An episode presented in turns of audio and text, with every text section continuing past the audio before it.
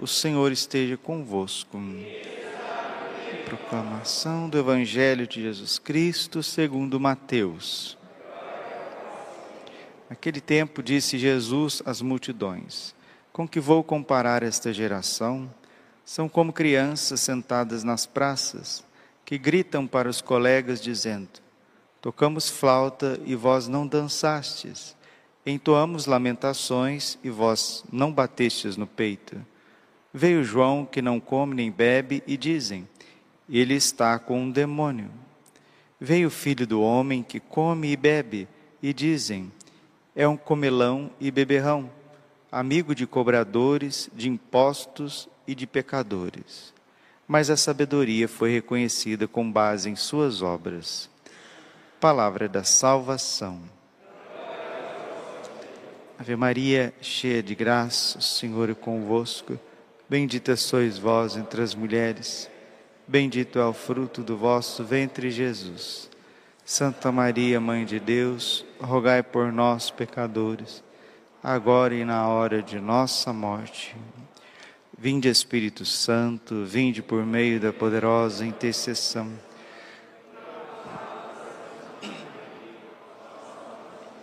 Podemos sentar um pouquinho. Jesus manso, humilde de coração. O evangelho de hoje, tirado de São Mateus, capítulo 11, versículo de 16 até 19, é aquele famoso jargão que a gente ouve por todo canto, em todos os tempos e lugares. Nem nosso Senhor Jesus Cristo agradou a todos. É isso mesmo. Nem nosso Senhor Jesus Cristo agradou a todos. E Jesus está dizendo às multidões: com quem vou comparar esta geração?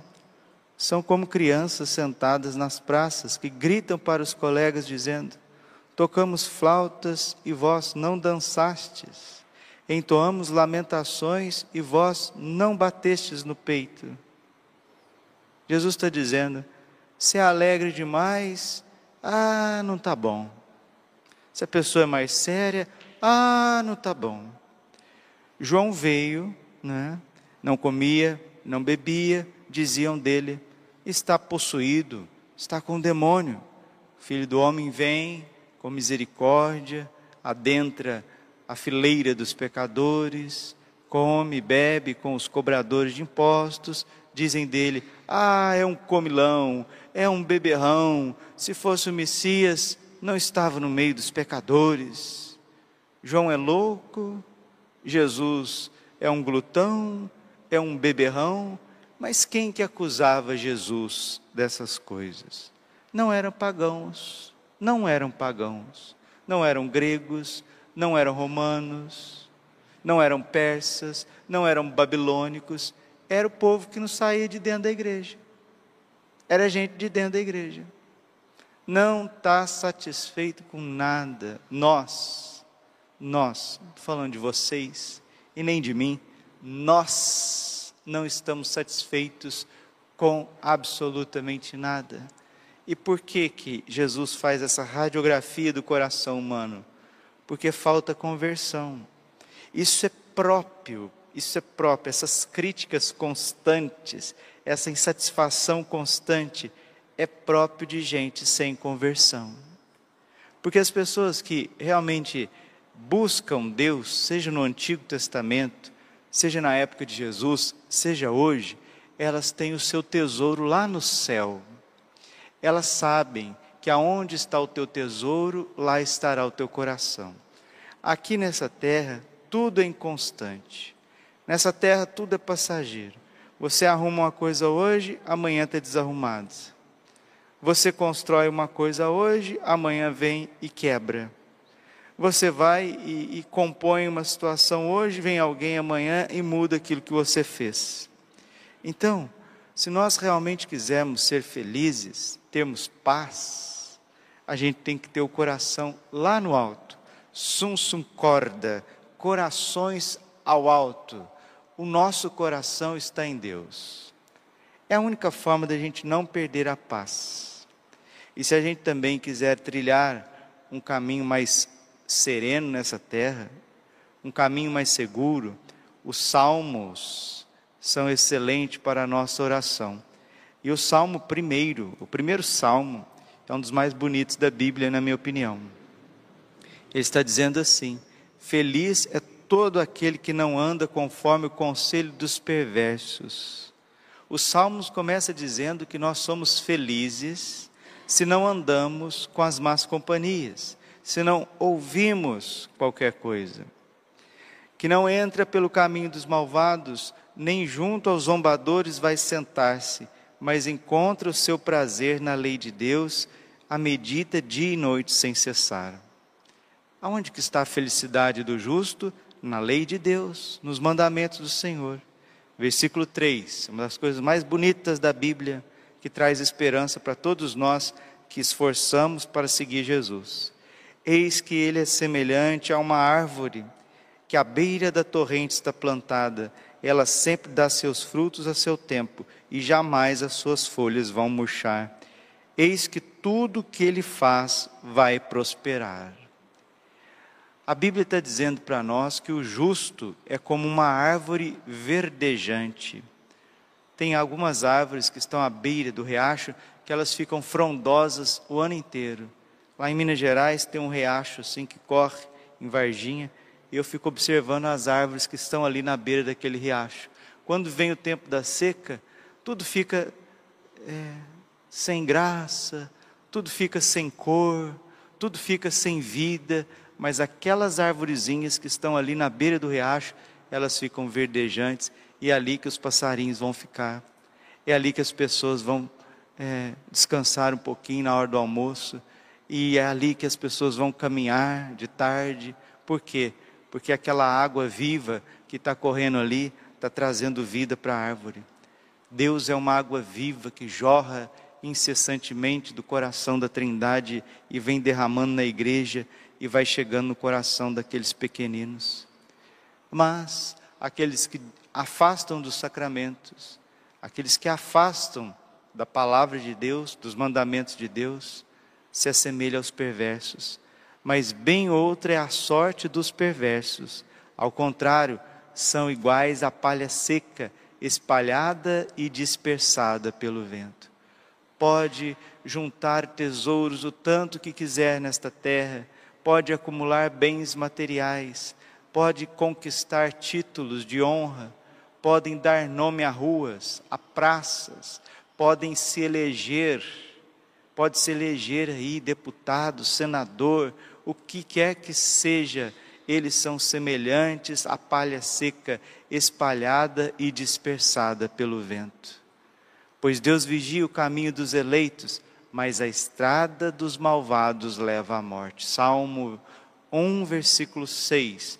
Pois Deus vigia o caminho dos eleitos, mas a estrada dos malvados leva à morte. Vamos ficar firmes nesse advento. Falta duas semanas para o Natal.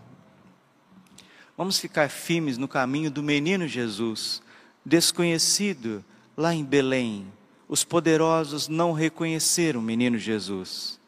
Nossa Senhora e São José, quando precisaram de um lugar para o menino Jesus nascer, ninguém abriu as portas da sua casa, da sua hospedaria. Por quê? Porque Jesus é humilde. Jesus veio no silêncio. E lá em Belém, no escondimento deste mundo, ele foi adorado pelos anjos. Ele foi adorado pelo coração imaculado de Sua Mãe Santíssima e pelo puríssimo coração de São José. Quem era justo, a divina providência trouxe para adorar o menino Jesus. Os pastores de Israel, desprovidos de bens materiais, de recursos, de honras, de títulos, vieram de longe os reis magos, representando todas as nações, as nações de todas, toda a terra, onde adorar-vos, ó Senhor. Salmo 71, versículo 11 vieram trazendo ouro, incenso e mirra para o menino, e também nós tivemos ali a adoração do mundo angélico. Glória a Deus nas alturas e paz na terra aos homens de boa vontade, aos homens por ele amados. Lucas capítulo 2, versículo 14. Glória a Deus nas alturas e paz na terra aos homens por ele amados, aos homens de boa vontade. E se uniu a adoração dos anjos e a adoração dos pastores, dos reis magos, a adoração do mundo criado. Toda a natureza estava ali adorando o menino Jesus, o céu, a terra, as estrelas, a lua, os animais, né? a própria gruta, que era constituída de pedra, os minerais estavam ali servindo a Deus, seu Criador, adorando a Deus com a sua existência, com a sua permanência, ali os animais, os vegetais, tudo adora a Deus. E quando Deus é o centro, quando o menino Jesus é o centro da nossa vida, somos felizes. Temos paz, temos esperança. Advento é tempo de esperança. Aonde que está na tua vida o desespero? Precisa ser identificado. Aonde está na tua vida a tristeza? Também precisa ser identificada. Aonde está na tua vida o desânimo? Também precisa ser identificado. Aonde está na tua vida a falta de força de vontade para fazer as coisas? Também precisa ser identificado. Essa identificação dessas misérias é justamente o que nós cantamos toda hora. Preparai o caminho, preparai o caminho do Senhor, aplanai as suas veredas, que todo vale seja aterrado, que toda montanha seja rebaixada. É justamente isso. É identificar em nós o que está nos causando tristeza, desespero, angústia, aquilo que tira a vida. Qual que é a causa disso? Eu sei. Jesus também sabe. Talvez até você saiba. Toda tristeza, todo desespero, toda angústia, toda tibieza tem uma causa, é o apego às coisas, o apego às criaturas. É uma idolatria dentro do coração. Todas as pessoas que seguem Jesus precisam ser pobres, castas e obedientes, senão não vão conseguir seguir Jesus. Seguir Jesus cheio de apegos é uma tortura. Seguir Jesus cheio de impurezas também é uma tortura. Seguir Jesus querendo fazer a própria vontade é uma tortura redobrada. Para seguir Jesus, precisamos ser como Nossa Senhora e São José. Nós precisamos ser desprovidos de tudo. Quanto mais pobres, puros e obedientes, tanto mais alegres nós seremos, tanto mais prazer satisfação, júbilo, realização nós teremos na verdadeira religião, que não é composta de adereços exteriores, não é composta de, de imagens, não é composta de críticas ou louvores. A verdadeira religião, ela é composta de um amor profundo a Deus e de uma união com o Espírito Santo. Essa união com o Espírito Santo é que forma a santidade na face da terra. Santa Teresa de Calcutá era extremamente pobre, pura e obediente. A mulher era transbordante do Espírito Santo. Tivemos também santos que viveram em meios pobres, como São Vicente de Paulo, transbordante do Espírito Santo. São Francisco de Assis, desprovido de tudo, transbordante do Espírito Santo. Que não dizer de São João da Cruz, reformando o Carmelo, não tinha nada, ficou preso lá pelos irmãos, nove meses preso pelos próprios confrades que queriam torturá-lo, matá-lo, assim como fizeram com Jesus Cristo. Nossa Senhora foi lá, abriu a cela para ele e ele saiu livre, como São Pedro nos Atos dos Apóstolos, quando também os fariseus o prenderam.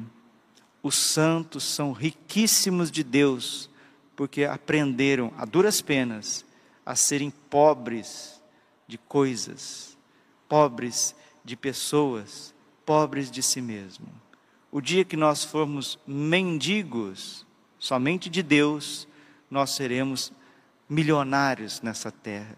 milionários das graças, milionários daquilo que Deus flui dentro do coração do justo.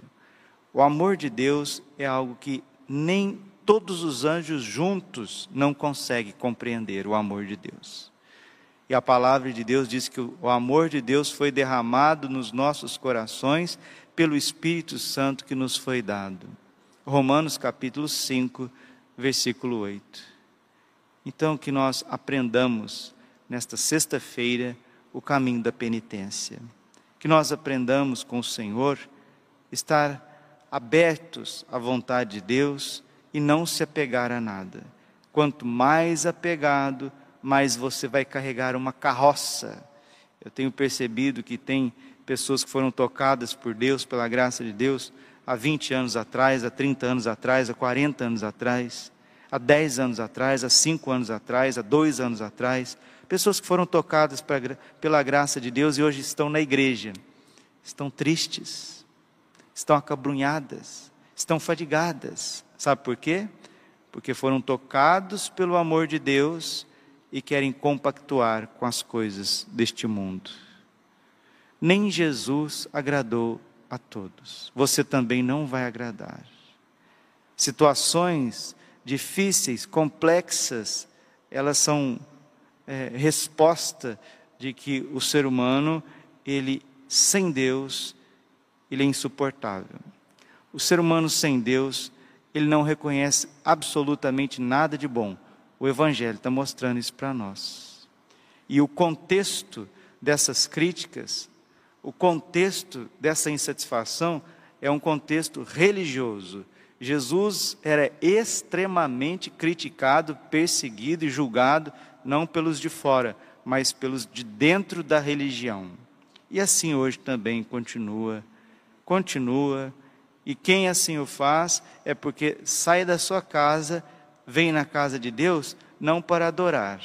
Você acha que as pessoas que vêm na casa de Deus para adorar a Deus, fazer penitência, olhar para a cruz de Jesus Cristo, fica arrumando roaça dentro da igreja? É gente que não tem o que fazer. Vai na casa desse povo para você ver. Tem tudo por fazer. Tá? Vai lá, vai lá. Tem que arrumar o, o jardim, se tem jardim, tem que arrumar o quarto, tem que arrumar a cozinha. Às vezes a cozinha da pessoa está lá parecendo um Monte Everest, a pessoa está lá na igreja falando dos outros. Quem arruma a sua própria cama, como diz a, a carta de São Pedro, quem arruma a sua própria vida, quem é discreto, vem na igreja para servir, para adorar. Não vem na igreja para fazer ruaça, não. Porque as pessoas, na verdade, que vêm na igreja fazer ruaça, não está fazendo com X, Y, Z, está fazendo com o próprio Jesus, porque não tem respeito nem com o próprio Jesus. Antes da missa, aquele piseiro, aquela conversa, parece um, um, um viveiro de gralhas. Termina a missa, continua aquele piseiro, aquela conversação. Se fazem isso com o próprio Senhor Jesus no sacrário, não vai fazer com, com X, Y, Z? Muitas vezes Jesus olhou para esse tipo de gente e disse que eles estavam possessos pelo demônio. E é verdade. Tem certas pessoas que vêm dentro da igreja e são demônios encarnados. Demônios encarnados. Porque crucificam o filho, de, o filho de Deus com as suas atitudes. Voltam a crucificar o Filho de Deus com as suas atitudes. Entram na igreja como se fosse um mercado, sai da igreja como se fosse um parque, não respeita a candura de Jesus no sacrário. Você acha que gente assim vai respeitar padre? Você acha que gente assim vai respeitar seminarista, diácono? Vai respeitar o irmão? Respeita nada. É gente extremamente insatisfeito, cheio de apegos e de paixões. Que eu e a senhora e o senhor, que nós não sejamos assim.